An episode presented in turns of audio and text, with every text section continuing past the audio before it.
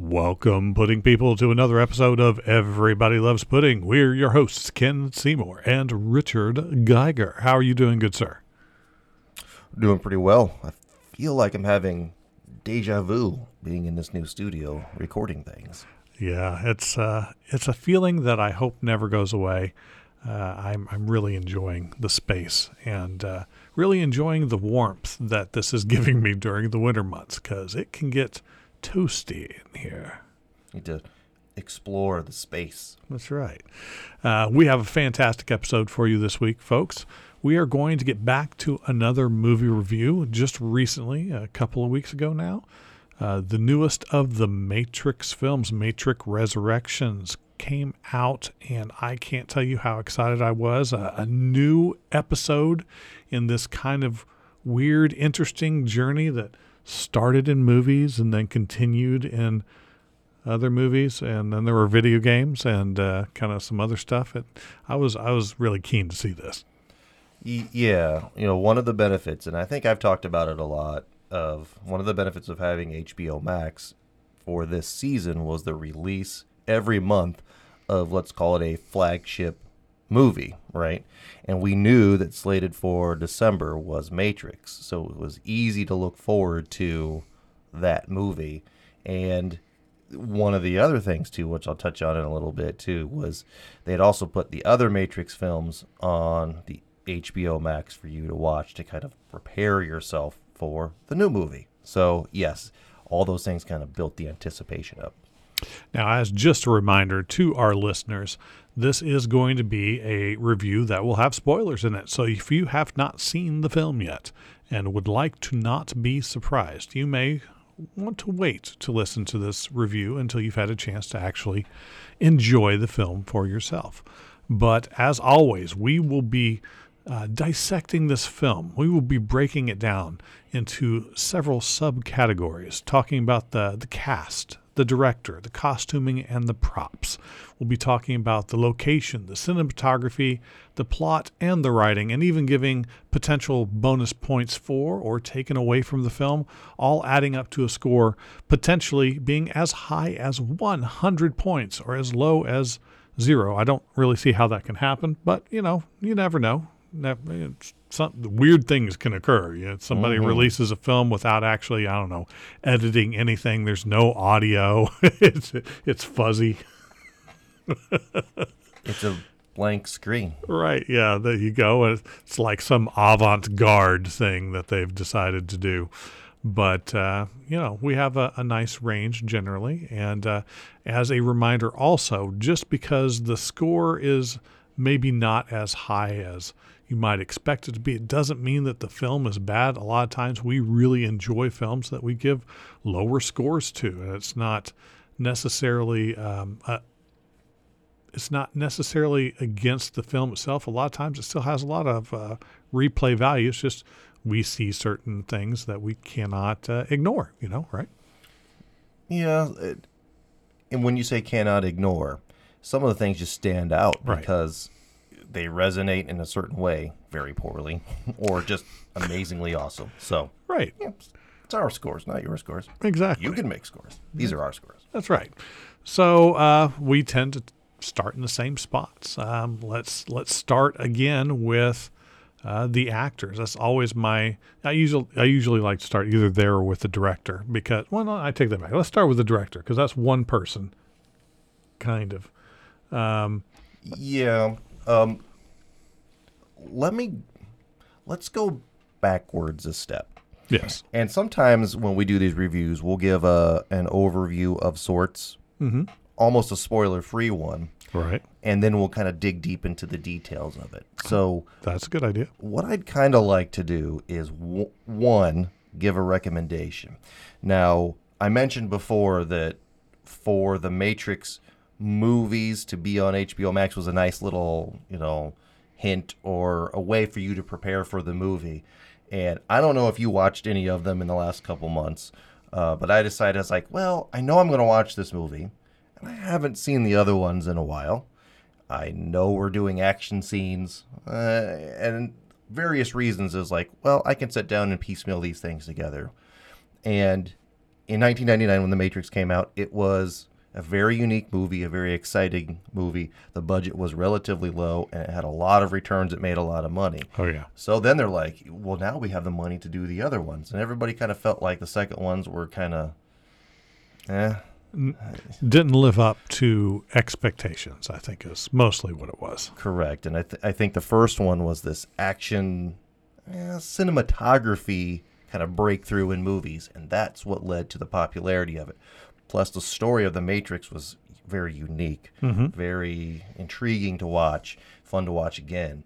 And going back and watching these movies, if you are a, a young pup and you're watching a movie from 1999 that was, quote, groundbreaking, and you watch it, you're like, this isn't anything special. Well, at the time, it was. Right. And then watching the other two movies, it was more storytelling and completing the story that had begun. Yeah. So I will say this movie has a completely, in my opinion, different feel and interpretation of a certain sense. And I would highly recommend, if you have the time, watching the first three movies before you watch this one. Because there's a lot of references, throwbacks, um, acknowledgments. It wouldn't even hurt to take a look at the Animatrix. Um, it's not directly important to the plot exactly, but it gives context. Um, and if you have, I don't know, 40 hours on hand uh, and a, a PS2, go with the uh, the Matrix video game that they released to go along with it. Not the Path of Neo, but uh, the one before that one. Um, all have interweaving plot. I thought that was neat at the time that they wanted to have it all just be uh, interactive. It sort of worked. Yeah. Yeah. Um, expanding on the universe, trying to make more money, never, you know, a bad thing. And one of the things I love about the parts of this movie was referencing that without referencing that. Right. We'll touch on that a little bit more, but But okay, as you were talking about a, a no spoiler general thought, um, my no, no spoiler general thought is it was enjoyable. If you're looking to have your mind blown, mm, probably not, but definitely worth watching. And I, I definitely had elements that I really thought were great, and a few that I thought could have been better. Um, I'll, I'll dig a little deeper. Uh, after I, while I was watching the movie, and during the initial part of the movie when they're kind of doing the references and the throwback, I thought the first part of the movie was outstanding, like amazing. And then you hit a wall where it slowed down, and then you hit a point where it just became awful. awful. Now, the first part of it was so good to me, like so good to like I, I just excellent that I was really excited to watch it again. And the thing about watching it twice is you get a completely different perspective on the first part of the movie than what you did when you watched it the first time. So it's like a completely different interpretation of the first part of the movie, and I still found it to be awesome. But then I was also able to really identify where the wall just slapped you in the face, and you're like, "This is awful." So that that being said, when we normally have a score, I have two scores that we've melded into one score to make this movie. So when we discuss our scoring system, I'm going to give two scores. I am not. Yeah. All right, so now actually into the director. Now, the original films were the Wachowskis together. This is just Lana Wachowski. Um, so there is more. There's more baggage to that name now than there was before, just because there's more stuff that she's done. Uh, so I kind of know what I thought about the previous productions and kind of what my expectations were going to be coming into this. Because you know, I you know coming into the first Matrix film, I had no idea, and then my mind was blown, and then I saw, okay, if it's going to be this good, then they're going to do awesome on the other stuff. So as they keep releasing more stuff, and her specifically, it seems to have a, a common theme to a lot of what she puts together. Some high concept um, stories with some really neat sci fi elements and some interesting hooks to get into it, and sometimes a, a high degree of complexity, and then what feels like often a lack of follow through. So it can be summed up with they peaked early. I don't know about that. Um, because it's on each individual project, it's kind of the same, with the exception of the first Matrix film. Uh, the description you gave in the no spoiler sections, a lot of people would give that to the second and the third Matrix films. A lot of people would give that to a certain extent to Cloud Atlas. Um, it's just like, oh, this is really neat. And then it's just kind of, there's something wrong here. There's something that's not quite working. You had an idea, you just didn't know how to finish that idea. Right. So that is what is stuck in my mind going into this as I compare that thought process to what this film brought. Now, interestingly enough for me, the cool factor, the the wow factor that some of these complex things bring in is toned down in this film, but also the problematic elements for me are less of a problem. So the highs are lower and the lows are higher. But the end result tends to be about the same. so that's that's kind of what I got out of this with I mean she she obviously has a relationship with the actors that came back. It's clear that they work well together. Um, it's clear that there is a definite message that she's trying to get across. Does it work? I don't know. Well, I think if you if you watch the first one and your interpretation is that it's a great action movie, that's fair. If it's like, well, that's a great sci-fi movie, okay, yeah, we can buy into that. That's a great like thinking, like intellectual kind of, but it's got it's not your typical thing, right? No, no. So there's a lot of elements on it. And then when you see the second and third one, the stories kind of fall flat. But there's some really cool action sequences that are in there. And maybe some that could have been better had CGI been, you know, what it is now 20 years ago. And then when you see the trailers for this movie, what are you thinking this movie is? Right? Because they show a lot of like him stopping bullets and some fights and maybe some m- motorcycle stuff and whatever. So you're like, okay, so this is an action movie. Not really. yeah, it's got action in it. Correct.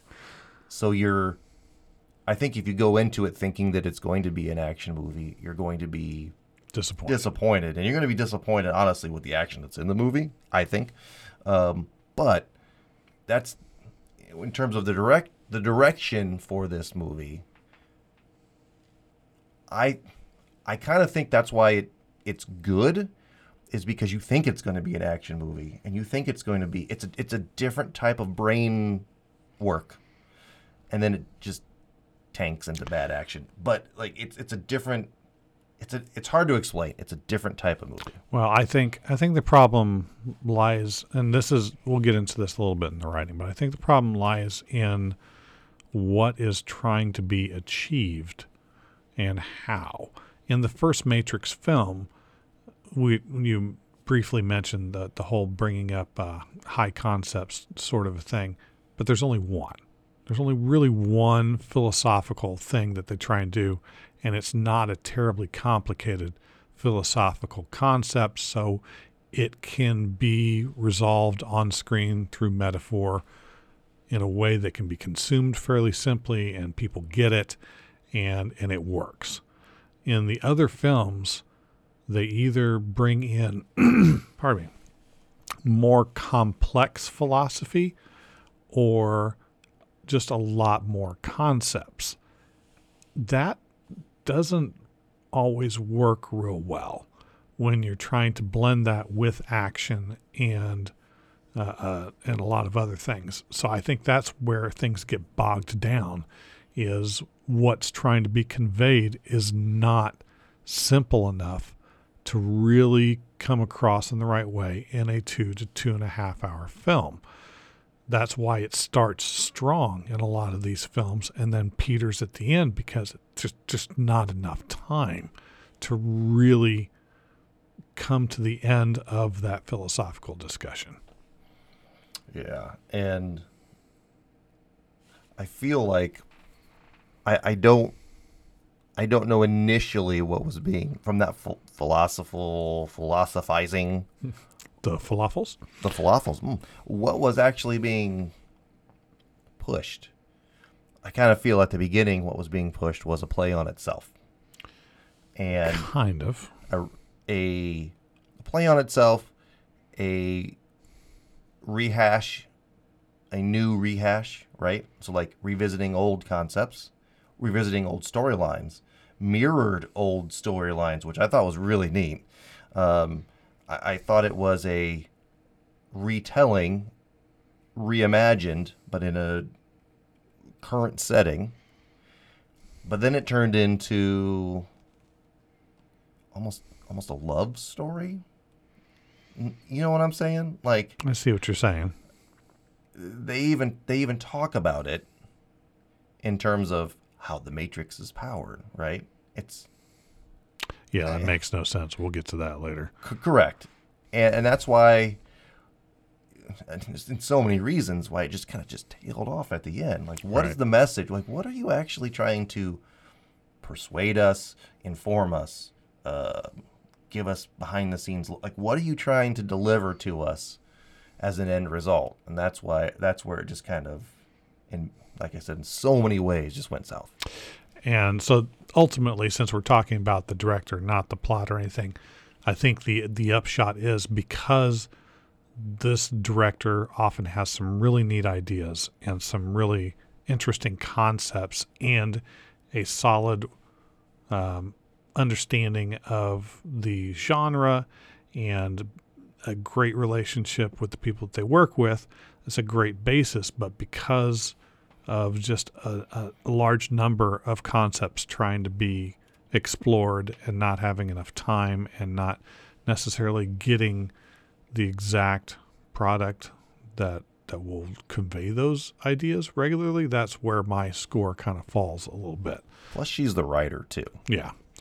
But yeah. That's obviously a different section, but because she's the writer and has written the other Matrix things, I think it does tie into the director points. It does. a little bit. Yeah. So, and a lot of us, a lot of this is again, we, we nitpick. That's kind of what we do. So for me, the the fact that she's even bringing these concepts in and attempting to tackle it, and the successes that are there, even the, though they are all not all successes, is enough for me to give her a score of uh, 16 out of 20 on this. It's not a complete grand That's false. Sorry, no. I'm, see, he, he, he knows me. I, I tend to uh, tend to look the wrong things. A 13 out of 20 is what I had intended to say, but it's uh, as we record late in the evening, uh, the mind starts to uh, starts to slip around a little bit. Uh, so I mean, it if the uh, concepts weren't interesting, the score would have been much lower. But I still it still engaged me. Well, going back to what I said earlier, which is we're going to do something unique for my score. I'm going to give two scores.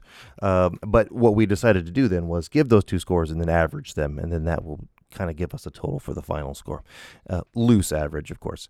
Um, for, so for the director, for the first segment, and when we get to the plot and writing, I'll, I'll give kind of the points where I'm talking about where it changes from the first set of scores to the second set of scores, but that's more in the plot and writing piece. Um, for the first part of the movie, I gave it a 17. And then for the last part of the movie, I gave it a 10. It's a big dip. Big, big dip. yes. Now let's go into the cast, uh, which I definitely didn't give you the score for the cast on accident. That would never happen. It was one of the categories we all know. um, but uh, you know, the cast, uh, most of the important um, actors returned for this. I mean, I was a little sad to to see that uh, Morpheus was played by somebody else. But I mean, if you're going to get somebody to play sort of Morpheus, Well, they explained it, right? Right. So there was a there was a. I guess did they explain it? They didn't really. they did well. They they glossed it over with about two seconds of of dialogue. yes. Now, technically, he did appear as a projection of the move of the movie actually on screen in a certain scene. So there was a lot of segments, flashbacks in a certain sense, of the actual movie. One, two, first, all three of them, they just kind of got split in between different sequences in the movie. Right. So it kind of throwbacks in a sense. But uh, Yahya Abdul Mateen did a good job, I think, uh, or, or let me rephrase that, is a good choice uh, in terms of physical features for uh, uh, a blend of two characters for what he was supposed to be in the film. So I thought I thought he was a good choice for that, and I tend to like his work and, and other stuff. So you know, a good choice there. Returning Carrie Ann Moss, of course, and Keanu Reeves. Um, my big thing is uh, Jonathan Groff. Uh, I love that dude. That was such a good casting. he, he was he was good. Um, I think the fact you, you you actually got Keanu Reeves and Carrie Ann Moss to say, yeah, let's do it, I think is a win in its own. Right. Um, I'm not so big on Mr. Abdul Mateen the second. Uh, we he was in uh, Aquaman, right? He was Manta. He was. And I think I commented in that movie that he wasn't exactly my favorite. um, and the thing about this movie is But he's Candyman he too. is Candyman. He's going to be back in Aquaman also. I just don't buy it. Um, some of the some of the segments are fine. Some of his attitude and how he presents things is fine, and some of it's just not good. It's distracting, even um, to me personally. Um, so th- there are a few others that also give me that really just not good vibe in this movie as well. Uh, but Keanu, you never paid big money for Keanu to be the elite No. acting person. And I don't think you ever paid money for Carrie Ann Moss to be the elite action star. And if you're they're trying to do certain things in those attitudes and you don't like them, like, well, what were you expecting, right? So for me, some of the lines delivered by Keanu were okay.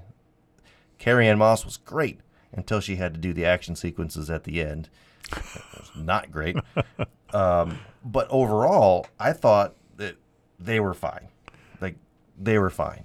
My my other my issues were, like I said, on down the list. Um, Neil Patrick Harris was involved. Of course, I am a big mark for Neil Patrick Harris. I like him in everything I have ever seen him in. Uh, this is no exception. I just he for whatever reason I call me a mark, but I cannot not be entertained by him. he was he was good. And him his title in this is the analyst. Mm-hmm. but really for the first part of the movie he was the therapist. Yeah, and it was great great uh, so to so to see him pop up in this movie like you saw it on the previews but to see him pop up and be like yeah good good stuff Um, Jessica Henwick was surprisingly good. Um, I'm not as familiar with most of uh, her work up until this point. I mean, I know some of it, but you know one I know one for sure. But uh, I a lot of people rightly explained that you don't think about it because it's the least popular of the Netflix series. But she did great in it. Um, and so I guess I shouldn't be surprised that I thought she did great in this film. She brought a lot of energy to it when it needed it. Um, so yeah, Now, so for, for me, mm, it, it may sound odd in all the things that we talk about, but in terms of the Netflix series, I really stopped watching them, and I didn't catch up with them. I didn't have an interest in them. So the Iron Fist series, for example, I, I watched what I could on it. I just wasn't drawn in. So she was Colleen Wing in Yes. that one. She was in the Defenders as the same role. I watched all the Defenders one. That was fine. It's not the greatest ending, but you know, whatever. Uh, but she was actually in Game of Thrones, right. and she was one of the. She was there was sisters that were like assassins basically, or bodyguards and assassins. I can't remember exactly what they were. And She was great in that one. I mean, it's not like she had a thousand hours of screen time in it, but she was great in that one. Yeah, I never ended up watching that show. Probably not going to be on my list anytime soon. Uh, Well, there's we've had conversations about that. Yeah, and it's a lot of hours. It's Yeah. a lot of. It's time consuming. Um, Jada Pinkett Smith came back in the original films. I thought she did pretty well. In this film, uh, eh. Kind of was a stinker, unfortunately. Um, Priyanka Chopra Jonas. Uh, I was really surprised at first. I did not realize it was a different actress. Uh, they they have very similar facial structure. Uh, her and the the original actress that played Sati in the in the older films, which so it just threw me off. And plus, I'm not exactly I don't have my finger on the pulse of uh, celebrity all the time, so I had no idea who she was. Um, but yeah, I thought she did pretty well. Um, I uh, did not distract me, as you might say. Um, seeing Christina Ricci in it was really nice. Uh, Yeah. I- Briefly, briefly. Um, Lambert Wilson coming back as the Merovingian was so good. very good. Now he was a little over the top. Yeah. that character is, and he got too much screen time of being over the top. That's not on him, No. right? And Priyanka Chopra Jonas is also. It, it's like I know she can act. I know she's talented, but it didn't. It it didn't look like it in this movie. She didn't have a lot of time, truthfully. That's true, but she did, you know, work in a, a pool with her. I don't like a. In, what was that thing she was wearing? It, it looked like it was a pool or like a well. Yeah, I'm- I'm really not sure. It was a little vague. It was weird. The the person that I liked, um, uh, Andrew Lewis Caldwell, he played Jude. right. Once again, if you watch it the first time, you know the type of character that he's playing. When you watch it a second time, you pay more attention to the type of character that he's playing, and you're like, oh, I get it now. Yes, so he was. I I liked his character, and the if you watch, it, I think you get annoyed by his character, honestly. But that's why I liked it. Yeah, well, that's that's the whole point to be in your face so much that you don't realize that they're hiding right there. Mm-hmm. Yeah, it's it's, it's that that one was well written that piece, um, but we'll get to that bit of writing here in a bit. But all in all, I, I really liked the cast. I mean, um, there were a few changes here or there I might have made, uh, but uh, all in all, super solid. Yeah, and some surprises that were good in there too, like surprisingly good. Right. Um, so for me, that one's the 16. That's what I meant uh, when I said 16 earlier. So the cast, really, really good. Returning people that needed to return for the most part, some new people that did pretty well. And the few instances where things didn't go quite the way I wanted weren't, you know, awful, awful, not enough to get in the way of the rest of the awesome cast. Yeah.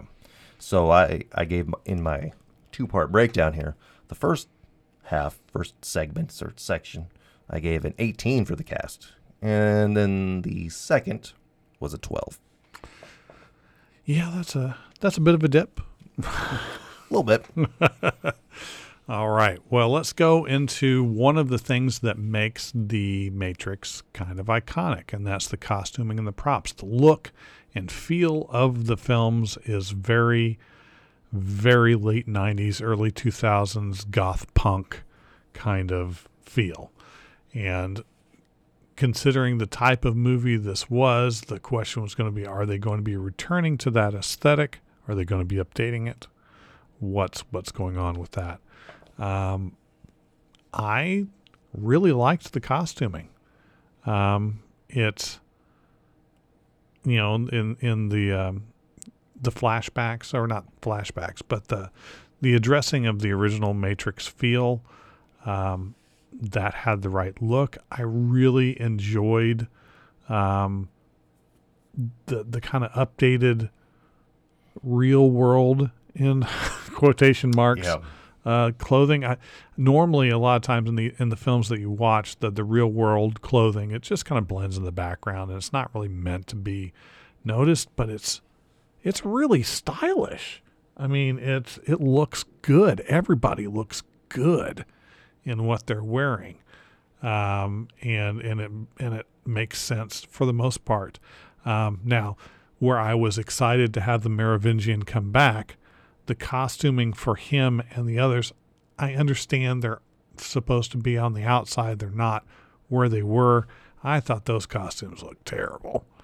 Uh, that was really my only gripe in the entire film. I did not like the look of those. It's it's like, well, let's let's take the Lost Boys from Hook and mix them with the Road Warrior and just some random trash that we've got. Eh, it was not a wasn't great. I would rather have them be, you know, if if they're still who they are and they're just hiding, why would they change what they looked like? That makes no sense to me at all. The Merovingian would still be dressed in his fine suit. It just would be maybe dirty or worn. Mm-hmm. Just have it be have have have that be the way that you show that they are not in the place of power that they used to be. It's a good point. Have him be in a dirty white suit with some scraps and some shreds on it.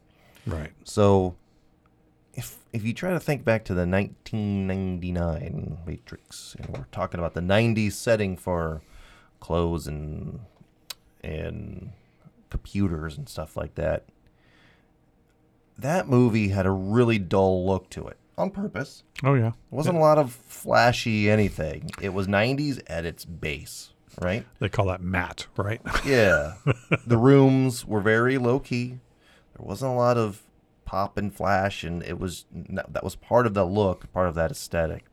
Uh, but a lot of the Matrix was filmed on the ships as well. Mm-hmm. So what they had in from their Zion wear, let's call it, was just like uh, Rags. rags, and that made sense. Okay, Right. so in this one, what I kind of noticed too was it had more of a colorful, real world look. Yeah. And you mentioned that too, but like it wasn't stripped down. It looked like they had everything in place where it was supposed to be. And then when you got to their other home world, I don't know what you'd call it, the clothes that they had on weren't scraps. No. So like they were doing better, which reflected how they appeared, right? And the clothes that they had and stuff like that. When they're in the Matrix as they're, you know, the, they're in the chair, they get plugged in and they're in the Matrix and they have this fancy suits and the crazy hairdos and the sunglasses that were over the top. That was all cool. Oh, that yeah. made sense to me. I thought they looked great. The one thing that I had a really big problem with, huge problem, distractingly bad problem, uh, was the Niobe character. Yeah, her costuming was not great. It was beyond bad. Now, if you're making this movie and you're putting a person in that look, like you gotta, you, you gotta look behind the lens and like, that's not good. No. Can we can we make a change? She didn't look old. She just looked melted. Yes, it was so bad, very bad. Like, if you're gonna have that character be the main character, you're gonna have that all that screen time, and you're gonna act bad, also. But be, how bad the makeup on it. It's be, just be nice. really bad. It's distractingly awful. Um, and there's some things you can overlook, like oh that thing looks weird, but that in your face too much was bad. Just one of the worst things in the movie. There was one other thing that I thought of that perturbed me just a little bit. So you remember the original Matrix films? Uh, you know, it had all the spots where the mechanical stuff would attach to their real bodies, and they'd have the spot at the base of their skull where the thing would insert. Did you notice there was an extra spot at the base of their skull? Yes, two. Two. Why? Why? and the little um, flying sentient creature plugged into the bottom one. Right. Was that why? I mean, Well, was it there because they had to do that for the plot for the story? that's kind of that's dumb. I'm sorry. There there are other ways to do that, but that just that inconsistency is just it's just kind of one of those things that just picks at me. And it's like, why is that there? That doesn't need to be there. They chose that for a reason. You made these cookies for a reason. Did I? it's just no. It's just not helpful. Yeah. Um, but overall, it, it honestly had a a good look Oh to yeah. it. Oh yeah. I mean, if that's my only gripes, those three things, that's pretty solid. Mhm. For me, that is an eight out of ten. What is that for you? Um, first score was a nine. Second was it was so bad. I had to. I gave it a five for that one. That one thing, a five. Yeah. Uh, you can say this about Richard. When he hates something, he hates it in a pure way. Very much so.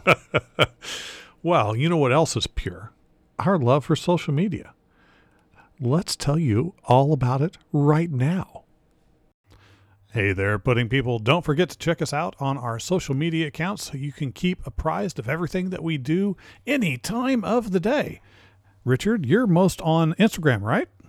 On the Graham Graham, yes. And what are we best known on Instagram as? Pudding guys. Easy enough. In fact, that's also what we're known as on Facebook.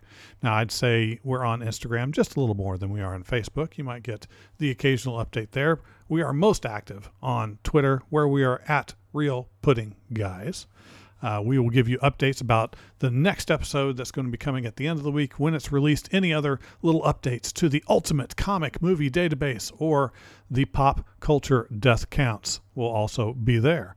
Um, now, our most exciting changes are going to be coming up soon. We're going to have a new website called Fate, the film and television engine. We're getting close to doing the beta for that. We're still working on the alpha side.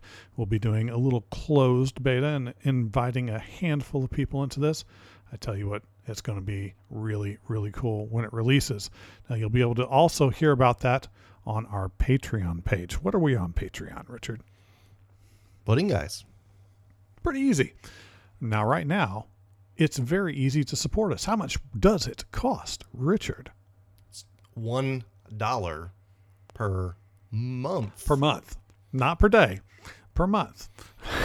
yes. Twelve dollars for a year. Yeah, uh, that's really not much to help support us as we release new content, as we get better equipment to release the content into. And when the Fate engine comes out, it will have its own cost, and we're going to make it very affordable for everyone to be involved with this. And it's going to be so cool. I can't wait for you all to hear about it. As always, informative, helpful. Well, maybe helpful, but informative. It's like I've heard it before. I don't know. Deja vu, I guess. Yeah, uh, I'm, I'm looking for the Black Cat, uh, no, the Marvel one, you know, because that's much more interesting. But uh, Yeah, the fact that you had to call the cat deja vu, that was just dumb. it was um, it was a little cringy. I mean, I, I get your. It's one of those instances where you look, it's like, oh, you're trying to be clever. Aw, Not very subtle, huh? no, Okay. sledgehammer to the face. Um, so let's go into another. We're going to ease back into it. We're going to ease back in with um, with location. Again, another thing that where you can get up to ten points, ten whole points for how good or bad the locations are. Uh, we this kind of dovetails a little bit on the on the on the previous topic. It I really liked their real real in quotation marks real world locations. The the specifically his office in the building where he did his programming. I really liked that. They spent a lot of time in his bathroom, which was a little weird, but even then, that that was a really nice little uh, little area. Um, the ships were okay. I mean, they're as good as you're going to get. You don't spend a whole lot of visual time really invested in that location. Um, the city looks like a slightly newer, crappy city compared to the older, crappy city of Zion.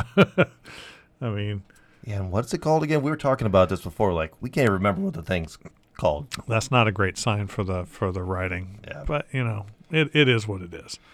Um, But when they went out, when he went out onto the balcony and they showed the view, that was nice. like that was cool. Like, wow, that's actually really sprawling city that they built in 60 years. So, Yeah, I Okay. mean, so all in all, I I really liked a, a lot of the way the things um, things played out. If if there was one area that I was at all disappointed with, it was maybe the um, the final.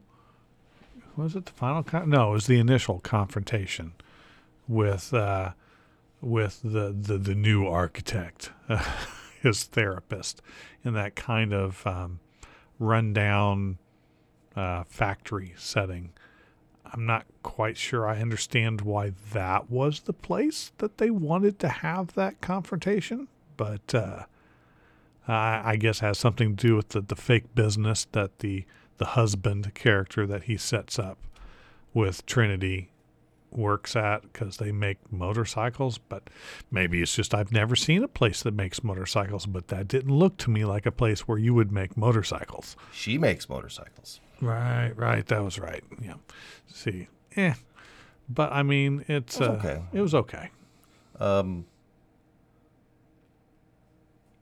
most of it was good. I, I thought the same thing too, especially, especially being in, in the skyscraper, right? Mhm. And having that, like we said, more modern take on it. Now he worked in a skyscraper before, Right. but it was He was part of the hive rather than being closer to the top. Yep, it was, it was a cubicle in the middle, no windows, and it was very bland looking. This had color and brightness and computer stuff and tables and stuff all over the place. So again, I guess we keep going back to that one, but it kind of set the mood in a certain sense. It did. And when they went to different locations, like the coffee shop, well, that doesn't need to be special No. needs to look like a coffee shop. And then, you know, some of those in the in those city areas can be over the top and like a place when you walk in you're like I really don't want to be here and I don't want to pay $8 for a coffee. But it didn't look like that, right? It looked like No. Just a regular coffee shop. The, the therapist office was really therapisty. It's true. Lots of books. I mean, it's uh, kind of what it needed to be. But in in my mind, for what they were trying to do with this film, that's what it needed. It the the environment did not need to play a as much of an upfront in your face role. It needed to kind of blend, let the characters develop, let the story develop. So for me, that's a success. Um, not really much to say about that. Because of that, I would give it a nine out of ten on the location. First score was a 9, second was a 7. Yeah. Now we get into some more of the nitty gritty of how things are put together. We're going to go right into the cinematography. How were the scenes um, put together? What kind of camera angles were used? How good was the CGI? Um, all that kind of neat stuff all rolled into this particular category. And that has traditionally been one of the strengths of the Matrix series and basically anything that, that the Wachowskis uh, take part in. They they like to have some very good effects, some very good choreography for fight scenes. Um, and generally, I think they do a good job of that. In this film, um, there is a, a sl- they revisit a lot of the same kind of approach that they used on the older Matrix films on on the framing and how the characters are put together, but they also it's kind of meta, so they also kind of have it as a box within a box a lot of times when you're watching it, which I kind of liked. Um, in terms of the CGI, I thought the CGI for the most part was solid uh, especially in the early going. Uh, it was seamless. Uh, it it was really pretty well done. Towards the end of the film, there were some inconsistencies. You're saying it nice. that I like to be diplomatic. I, I found that in terms of how they treated the original Matrix, where like the people who were aware and were focusing on had quote superhuman abilities, right? mm-hmm. And then the other people didn't know, but the agents were the one they had to fear because they had even better abilities. Mm-hmm. And that wasn't it was kind of piecemealed through the original Matrix, but not really presented. Now this is maybe a plot thing, but it's part of the cinematography because uh, how they showed it in these action sequences. Absolutely. Now I felt like the the fact that the the bug character was already like Up to it, speed. up Yeah. to speed, like really good. I appreciated that. Some of her jumping around things, eh, iffy Yeah. on the on the CGI, uh, but the fact that they presented the agents as like she's just like blasting bullets, and just like the first movie, the agents can't hit anything. Um, if they're that good, they could, you figured they could hit something. Um, but when she would shoot at them, it would show them do the little bullet dodge seamlessly. Like I thought, Right. like, okay, like now we're more in from a Matrix standpoint, real world Matrix Matrix style, right? Like showing Right. the everyday interactions that they had to face with these. Yeah. And you're right, towards the end, those interactions stopping the bullets with my hands. Like, okay, that was fine. The one thing where he's doing like we'll call it we'll go Star Wars world, like the force push Yeah. and then smashes the car and then drives up on it with the motorcycle over the top. Like that was really bad. Um, yeah. There was just elements.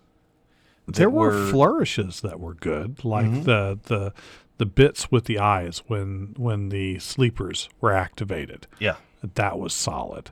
Um, the reverse bullet time. I thought that looked pretty good.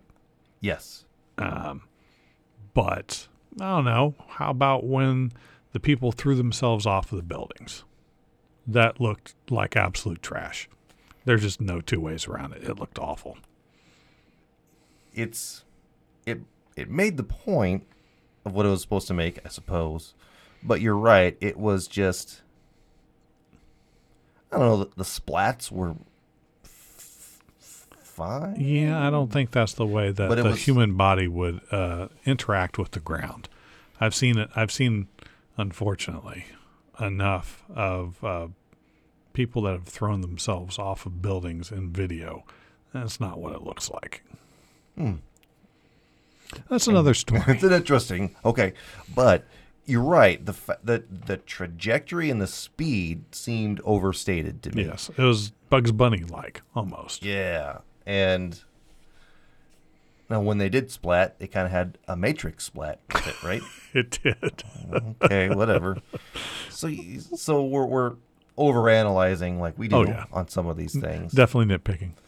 but the presentation of oh oh, okay. So there's another thing. It's totally cinematography. Um, I, I I try to think of other action movies I've seen this in. So when they do an action shot, and it goes from this camera to this camera to this camera, and this camera looks great, this camera looks great, but this other camera has this weird look to it. Mm-hmm. It's like this was the twenty thousand dollar camera. This was the twenty thousand dollar camera. This was the iPhone. This was the iPhone. and I don't get it. I see that in other action movies too. Like it has a weird lighting to it. It's the colors aren't saturated as well, and the speed, like the, it's not a, a seamless Yeah. speed as well. it's well. just jarring. and it doesn't look good at all. And I want to say, I guess can't remember what other I've seen it before in other movies too. I'm like, what are you, what are you doing? What's the point here? And that bugged me at the end, amongst other things. Well, and then the only other thing that I really had an issue with was the the fight with the Merovingian and his thugs was in a very complicated and somewhat crowded environment. So the camera angles and the switching between that and the fight was really chaotic. And I do not enjoy watching a fight that's chaotic. That, that is basically one step below shaky cam for me. If you have to switch over and over and over and over again to get into the spots to see what you need to see, I you start to lose my interest at that point. It's it's really kind of um, frustrating because I want to see the the combat develop between two people. And if I'm seeing something and I have half a second of it before it switches to a different can- uh, camera angle and then to another camera angle, I can't get invested into that portion of the fight. It's just, mm, it's really frustrating. And some of the some of the fight scene choreography was fine, but the act the action the acting in it not so fine. Um, once again, the fact that maybe they're just great at dodging bullets, but like all the bad guys that were like shooting thousands of bullets could never hit anything. Like it wasn't even close. It's like G.I. Joe. Yeah, it was just really weird. And them running a- around the wall and shooting guns in different directions and whatever. Okay, like I get it. You're trying to be stylized. You're supposed to be like flawless, flawless, stylized, easy action sequence. Like Right. they're they've been experiencing this, but but was he experienced to be able to do that? Because he just kind of became But it was still all there. senti- sentient. I It, it was still all there. It was just buried. Oh, that's true. Yeah, That part I didn't have a problem with. Yeah. Um, and then Because I still know Kung Fu. yeah, That so was not a great line. and in the original M- Matrix, those scenes were very forced. It was like I'm doing this, and then you're doing this, and I'm doing this. Right? There was no. It wasn't fluid. It was exacting movements. Right. and it you can move the camera around, you can kind of disguise it. Well, they did the same thing this time, and it was just like, ugh, uh, sorry, Keanu, you're looking a bit old. but see, you, you didn't notice that in the John Wick movies No. because he he was very fluid in those, and maybe it was the person doing doing the camera work that you, and then the editing that you could kind of work around some of those. But I've seen some of the videos of him training to to prepare for those videos, and he's very fluid and very good. Yeah. And I'm sorry, Carrie, your your action sequences at the end. I don't know. I don't know if you warmed up a bit before that one. I, I don't know because I've we've seen you do excellent things Oh, before. no doubt. She's awesome. I loved her in Chuck, and she was she was good in the Marvel television shows on Netflix, although she had no action parts in that. Yeah. Uh, but yeah, she was great in the original Matrix films. Her her work was good. Her uh, her stunt double was switched in pretty seamlessly. I mean, She was way better as just the wife and mother character in this movie. It's just well, I I think the fair way to put that is just the way that it was filmed and the sequences that there were. It was much easier to see the flaws in the way that the contact was made and the way that the moves were executed, it looked much more like somebody that was an amateur. Which they clearly are. Yes. Yeah. Which, yeah, I mean, as as they're not professional martial artists, but the character's supposed to know what they're doing. And you have to present it like that. Yeah. Yeah, I, I, we just missed a little of it. Yeah, but again, nitpicking. All right, so for me, um, I really liked how the film was presented. All in all, uh, the little nitpickiness that I had did not detract from it for the most part. This is my favorite part of the film. Uh, I give it a 17 out of 20. First part, 16. Second part, 8. All right, so now to the writing. Uh, we we've said this before. This is kind of a make or break category. it's it's uh, it all rests on the writing and how it's uh, kind of conveyed. Okay, so I like the concept. Okay, the so I mean I'm sure in the in the meeting there must have been we want another Matrix movie, but we killed off the main two characters. I need some ideas and go. How how do we do this? Um, and the way that they chose to bring them back, okay, solid. You know, it makes sense that the technology would be there. Although, for me, this brings up a very important philosophical question that is completely ignored.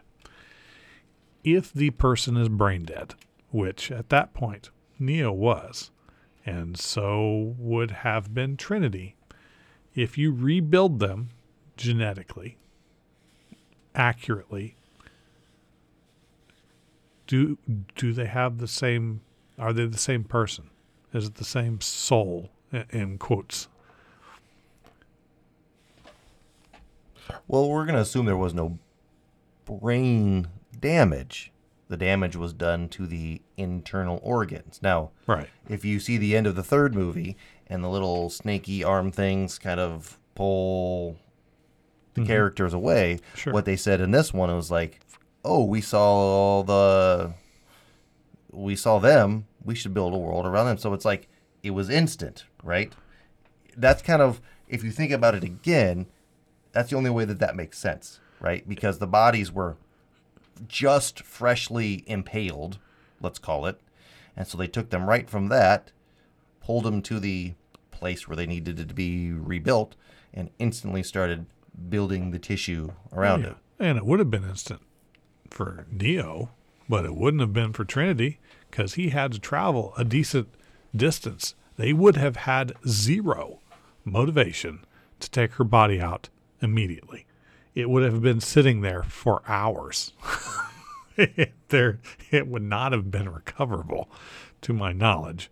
maybe I'm wrong, um, but it doesn't seem likely. And if you look at the stuff that happened in the previous Matrix films, when Agent Smith took over the human, his brainwaves completely changed. The old person was gone. What happened at the end of the third Matrix film? Agent Smith completely overwrote Neo. Neo was gone. there was nothing there. So, and their only addressing of that is like, well, Smith and Neo are linked. Sure. Okay. That's kind of lame. And a lot of those excuses have to be lamish or overlooked. So we created this, and you're not going to remember what happened 20 years ago. So we got you. We got you. And I think some of that was part of it. Some of it is like, well, we can explain away 65% of this. And the other 35%, we'll just have to gloss. Whatever. Yeah. Under the rug. And but the parts that they did well, the the new prison, the prison kind of of your own making.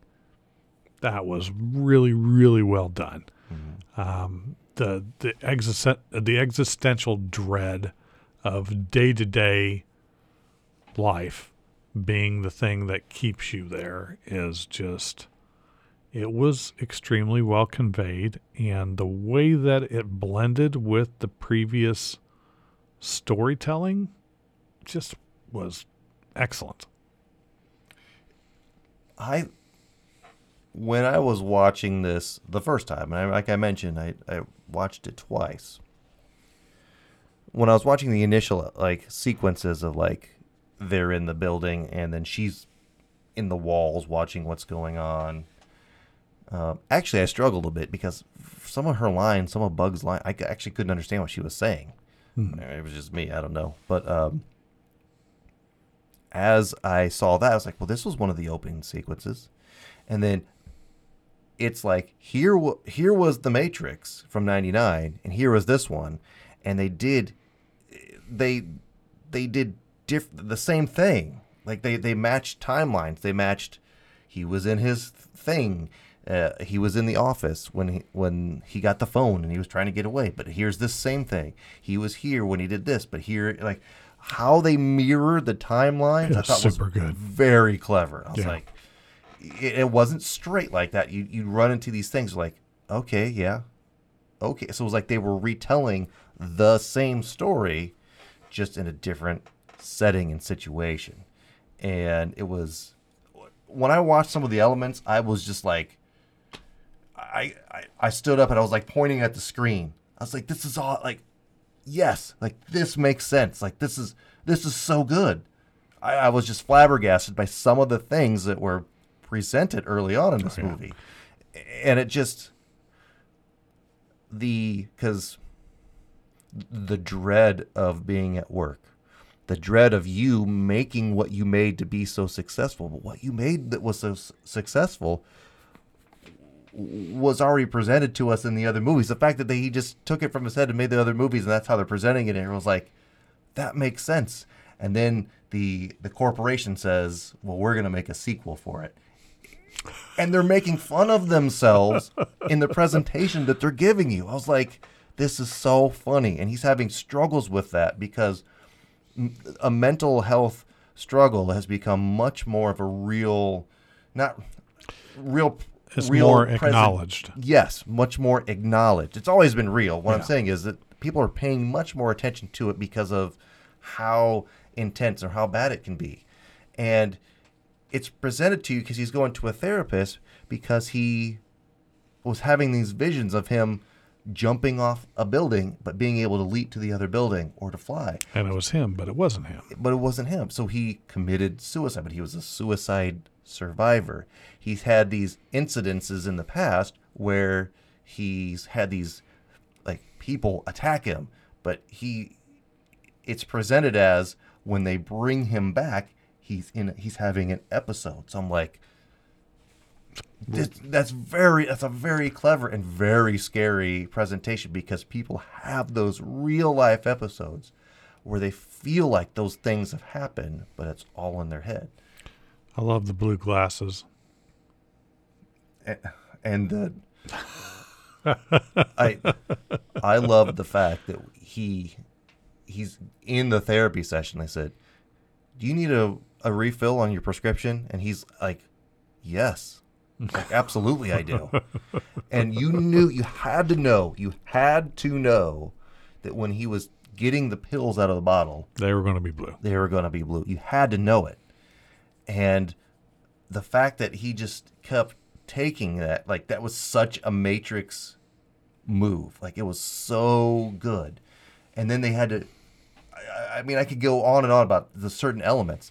They had to brainstorm, like, the, the whole sequence.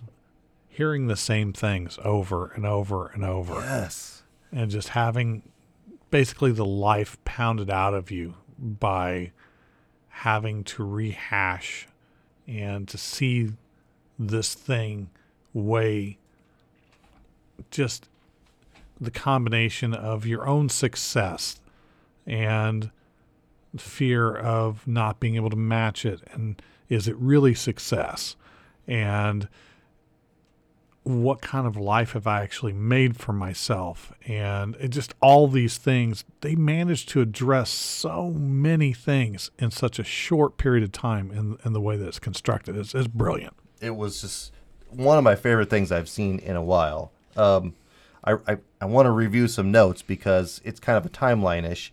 Um, like I said, the, the familiar part with the entrance and the and uh, Trinity. And one observation: Did Trinity look green to you when they were showing her right at the beginning? A little bit. It was weird. Anyway, uh, just an observation. If you noticed through that intro part, the first hour or so, whenever they showed the the character, like he, when he's in the coffee shop, for example, and he looks down in the coffee, or he's in the bathroom and he looks in the mirror, that reflection, like pay attention to it if you watch it again. Yeah. It it's old. It's old them in the reflection in the mirror. Um, but you don't you don't notice that at first. But like one of the things I wanted to get to is when they talk about doing the the sequel, right? And he sits down with them, and he's like his boss is serious, like is having the serious discussion, and he's like, "Well, well I didn't think we were going to do that," and then they're like, "We're going to do it." You know, like like that's a real discussion that would have been had in the real world, and then the segue. And what is what is the you probably know better than me the artist the song um, Oh, um, it's. Uh, you, you- of course, you would say that, and now I'm going to completely space on it from Yeah. the the the '70s kind of uh, psychedelic rock. Yeah, um, that that was one of my like the the lyrics in the song of course make sense because that's when we're talking about him just shoveling the blue pills in because that's his quote prescription um yes here you go White Rabbit by Jefferson Airplane. that whole segue and segment was on point. One of the best things in the entire movie because it it shows them then digging into brainstorming for the movie, and it's all like the twenty year old modern. Uh, what, what what segment would you call them? they're Um, not millennials. They're some. Yeah, those labels don't make any sense. The upshot is young people that don't really understand what it is that they're talking about and think that they do, and it's just kind of enduring, enduring their attempt to try and have some sort of profound breakthrough that's actually just listen to the words that are coming out of your mouth and they it just sounds ridiculous. But the it was so on on point. Like it was a great presentation. The music was great. They went from one scene to another scene. It's like you could see his depression just his level of what he was doing and his mental capacity just like dropping. dropping. Slowly slowly. Well, it's like it's PTSD too. Yes. In a way. And because that song specifically, the way that it's used in other films, it's always war films. It's always like Vietnam uh, or or something to that effect. And having that be that choice, it's got that baggage, that weight that goes along with it. So anybody that is familiar and has seen those things, that's that's what they think. And it's just like, oh, that's that's a nice layering effect. And then you get to the you know you, you build through all that stuff and then you're getting to the segment where morpheus makes an appearance and he's Kind like he- he's he's in the bathroom like oh my god this cannot be real. Right? Like i've lived this my whole life and i've struggled with it and now th- this cannot be real. And he talks about that was where it's red pill time Right. and obviously that doesn't that doesn't work out. No. and that action sequence was its own whatever but then it transitions to him like in front of the analyst right? He's like come back to me. Come back to me. Like it was a whole what he just witnessed was a whole episode. I was like that, that just It's a little scary. crazy mind-blowing Yeah. and then he's up on the roof. He's got to drink. He's got to jump. He's like, it's all in my head. I just got to jump. And then it, then we're starting to see the transition. And I kind of felt that the choice between the blue pill and the red pill at the time, like it didn't have the same weight that it did in No. the first movie, right? No. Well, well, he's a different person. That and that's why it doesn't have the weight. In the first film, he's looking for the truth. In this film, he's not. He's avoiding the truth. Yes. In a certain sense. And you get that whole presentation. And this is where the movie starts to take a turn. So they get him and they get him back on the ship and he wakes up and he's doing his thing and whatever. Like I said, it kind of takes a turn. We saw this, we talked about the segment where they're on the lake and they're doing the fighting and stuff like that. Right. But my one comment when he's not Matrix Neo, he's real world Neo. Keanu looks so much better with hair and a beard. He does. He really does. Like, look like old Keanu. Made me sad. Just an observation. But anyway, so that is where they get to their new old world, and we see Niobe, and she looks awful. Yeah. That's where it really just kind of They try and bring in politics, sort of, like an internal politics of a group that's never really explained or described in a way that those politics would matter at all or make any sense. So all it is is you're seeing it from this outside outside perspective and it just seems kind of the worst combination of boring and convoluted. Correct. It's there are worse discussions and things, but that's where the movie starts to go downward. Yeah. And the thing I, I, I had to write it down. The thing like I could I could tell you exactly where the movie went from an A movie that was a B movie to like a D movie. Um, uh, Niobe needs volunteers. if you watch that segment and they step forward in the exact precise steps with their Yeah. fancy boots, it sounds like they're magnetic boots. A little bit. Like their feet are electrified when they step forward. Zhong, zhong, We'll do it. I was just like, oh my God. It was pretty groan worthy. It was really bad. That right there is why I have to have two scores. Like that right there took the movie and just threw it in the toilet. And it was all downhill from there. Well, it yanks you out of it completely. I mean, you're invested at the beginning. It's like I'm ready, and now it feels like you're kind of watching. Uh, I don't know, like a, a commercial or a, a, a college kid's first attempt at making a film on a low budget. It it just uh, It's really, it just really is weird. And there's even another observation. Like it's so weird and bad.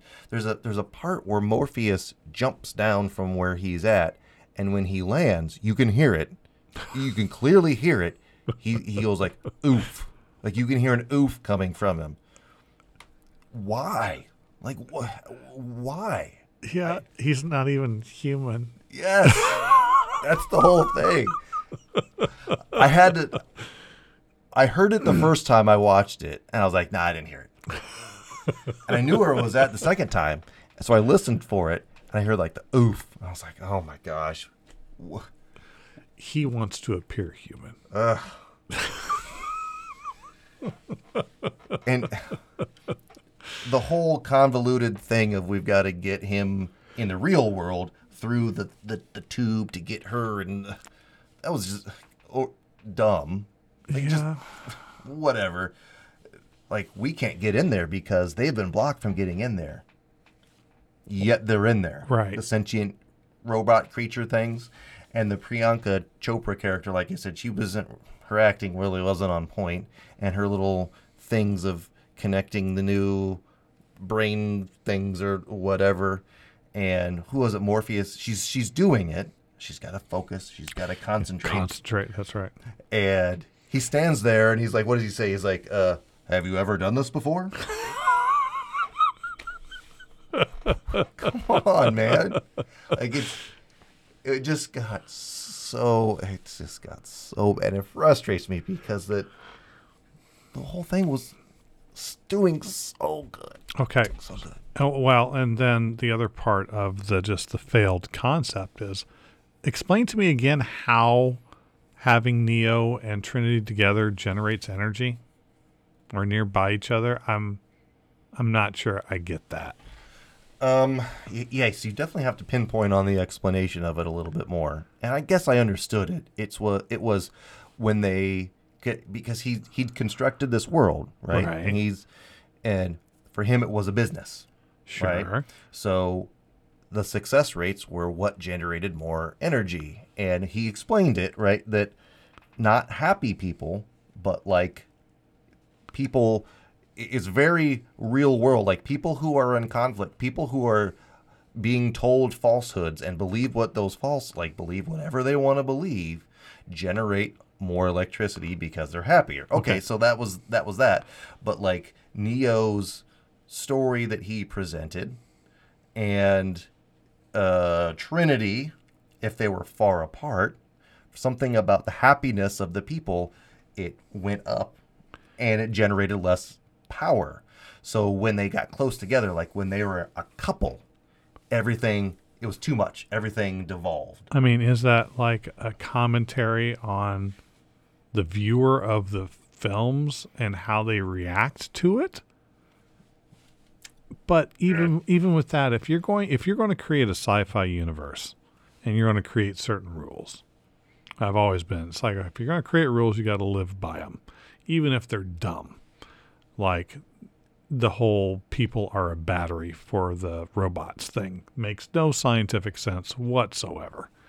Just because the laws of conservation of matter and energy, it just doesn't work. So, if you're going to just say, well, unhappy people make more energy, you you need to give me more than that. I because as soon as you say that, you have lost what tiny shred of scientific credibility for the for this world you've created just falls through the floor. And it's like, yeah, that's that's not a thing and now I cannot take anything you say seriously. Yeah, it was it was honestly very current day and and political in a sense because what they were saying was, you know, the more BS that you're fed, the more contingent and happy you are with the nonsense because if you're told the truth, there's too much strife, there's too much consternation with it. And then I like that if they could have just said it's not making more energy, it's just that the matrix will not fall apart when we do it this way. Yeah. That would have been fine. and them being together it was too much being them being far apart was also too much so they had to be close but not close all the time. That's why there was you know my initial thing was like okay so if these guys are so dangerous why are they putting them together in the same sequence? And then they explain okay okay they got to be close but not too close. So they see each other in the coffee shop every once in a while in the noodle shop every once in a while. So that's close enough. It still doesn't quite make sense to me. It's it, th- that's that really for the second half of the film when when you have those story elements where it's this is how the world is built around it.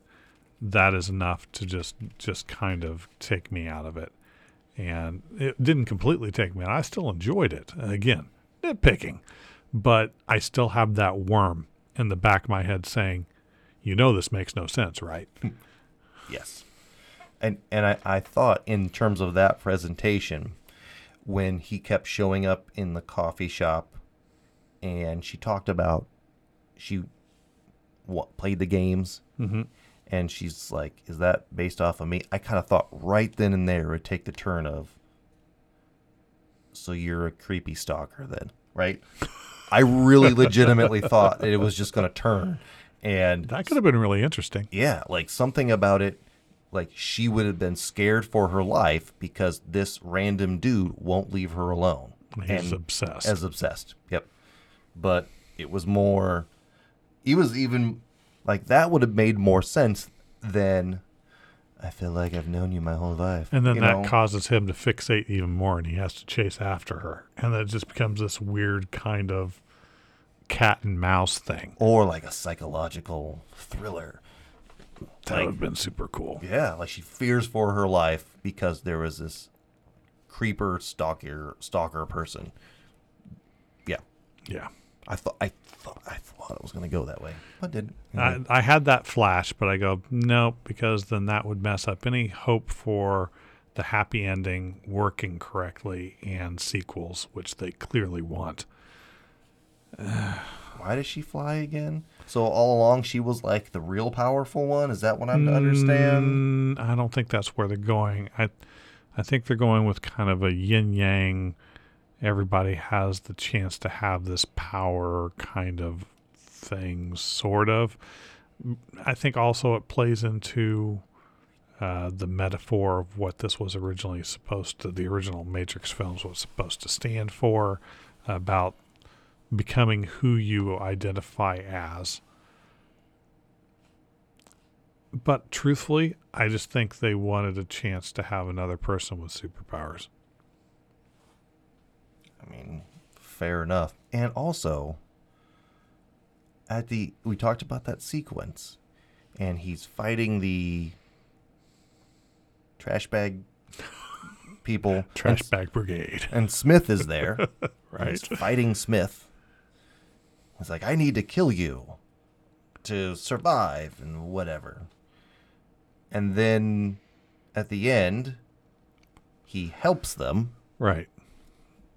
I still never got why, because then immediately after he helped them, it's like, time to kill you. It does seem a little, I, a little odd. I- I didn't get that. And then the the chase sequence with all the, the bad guys and the motorcycle that with the bad CGI, and then there's suddenly there's spraying bullets everywhere, but they're getting overrun, but yet they all survive and everything's cool. And even in the first Matrix, some of the main characters were killed because they just got overran by the bad things that were happening. But Right. in this one, everybody's good. Yay. I don't know. It if you watch this movie, folks, you'll see what I'm talking about. You can see that on the video. Watch. It just takes It removes the stakes. yeah. Magnetic boots, volunteer. I'll do it. It's like it's like watching the A Team. You you know they're all going to be fine, yeah. and because of that, then it really doesn't matter what happens. Yeah. Well, it'd be interesting to see if there are sequels. Now, for me, uh, again, uh, a lot of it was nitpicking, but there were some major structural flaws, so it had more of an impact on the score for me. Um, I'll give this a 14 out of 20. Uh, first section I gave a 19, and then the second an 8. That makes things very interesting. Now, I've got a couple of bonus points myself. Um, one, I want to give a, a bonus point for bringing the Merovingian back, uh, both because I really like that actor and the character I thought was a, a really fun part of the previous films, and seeing actual change to the character, kind of, sort of, happen was was nice. I like that. And I want to give a point just for how meta everything was, even to the after credits. it's just, it was really a lot of fun. We didn't talk about that. Now, we're familiar with Brass Against. Yes. We've we've played, we watched YouTube videos of them uh, playing the instruments.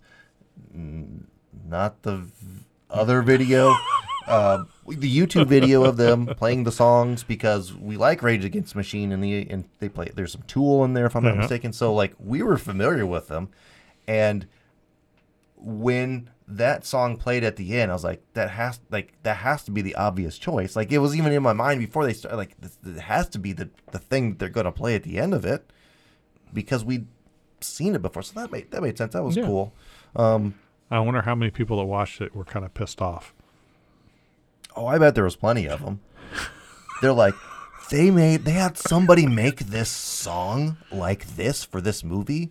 Come on, guys! Like that song's been out for years now. That was just me making a bad joke in reference to the other video that we're not going to talk about. Oh, yes. wah wah wah. So So, um, yes, you know, I mean, the movie is pretty long. it is. It's what two and a half hours long. So, by the time the movie's over, you're ready to get up and go to the bathroom because it's you've been holding it the whole time.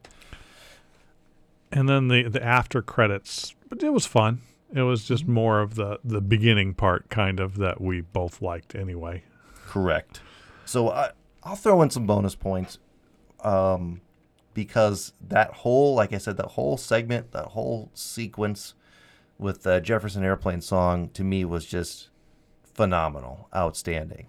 I really, really appreciated the matching of old to new in terms of the sequence of how the Matrix went.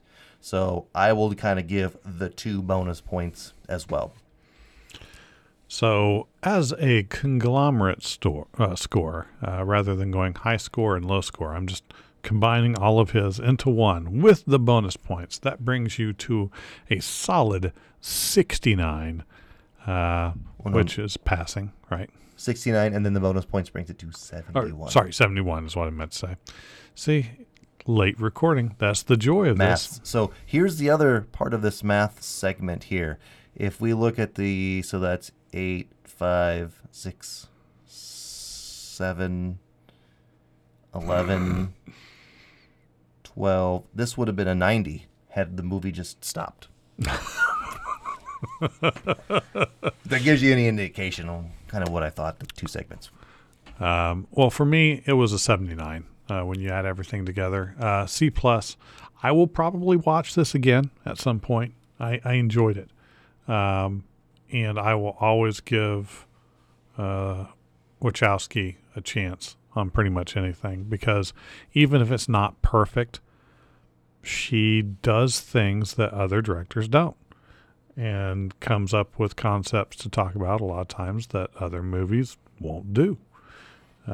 And and like I said, it, it's worth watching a second time because it's a different perspective. Because as you watch it the first time, you don't you you see the roles of everybody that he's dealing with as the roles as they're presented to you. But now you know that their roles are different, and you watch it a second time. It's like he's thinking about doing something, and Jude shows up. It's like, hey, buddy, uh, what are you going to do? Like, when you're watching it before, just like, okay, like that's the annoying coworker coming in doing thing. Is it? I I felt like it was a personification of uh, status notifications on social media and your apps constantly dinging. Yes, but they were labeled as handlers Right. that needed to point him in a certain direction. Exactly. So it's when you watch it's it's the timing of it to me that I totally paid way more attention to like when he's when he's at the computers and he's like the proximity alert comes in, right? He's doing this but then boom, someone comes in the door to distract him from what he's doing. Like Right. you don't you don't think about that cuz like okay, that's just everyday things and like that's just the annoying coworker, friend, person. Hey, let's go get a drink, man. Well, and that's what happens to me with social media all the time. Uh, I'll have because I want the notifications on in case you, dear listeners, say something and I want to hear it. But it also just has this extra fluff. I love IMDb. They have a great service. I have the app on the phone. I do not need six notifications a day about whatever, plus the emails about the streaming guides and all the other stuff. I do not care. Uh, but then multiply that across 20 apps. Gets old. Yeah. Yeah, But worth the worth the second watch, interpreting it the second time. definitely. For sure. Definitely. You can kind of project your own life on this film in a lot of different ways. But what do you think? Let us know. We're, of course, on all of those different platforms that we talked about in that little sneaky break we put in the middle of the, the episode. and uh, yeah, it's uh, we we love to get your impression. Did you love the film? Did you hate the film? Were you ambivalent? Uh, were you hopped up uh, on blue pills while you watched it? I don't know, Mm. but uh, we would love to know. And next week we will have uh, an interview with the fantastic actor Gabriel Jarret. So tune in for that. And uh, until next time, uh, keep living your best digital life. Real or not? I don't, I don't know. uh, Memorex, that, that, that whole 80s vibe.